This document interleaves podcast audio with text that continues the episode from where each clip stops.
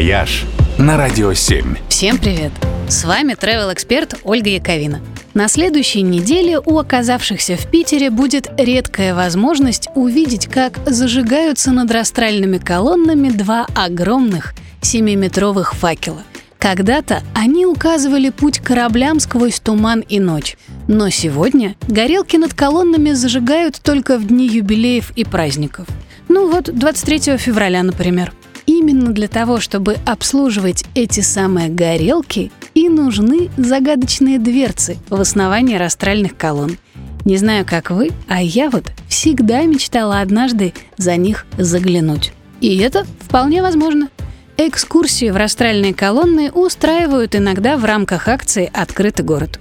Колонны – не единственная мировая достопримечательность, в которой имеется тайная комнатка.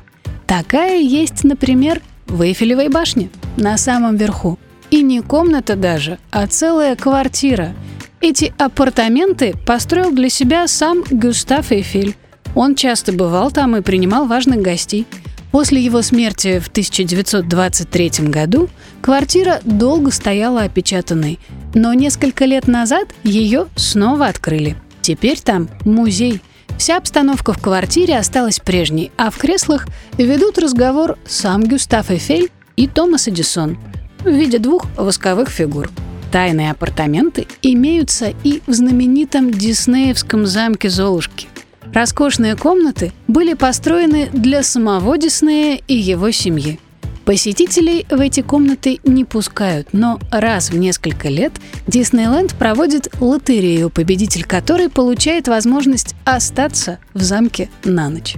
Ну а в Лондоне на Трафальгарской площади имеется бетонная колонна с двумя загадочными дверцами.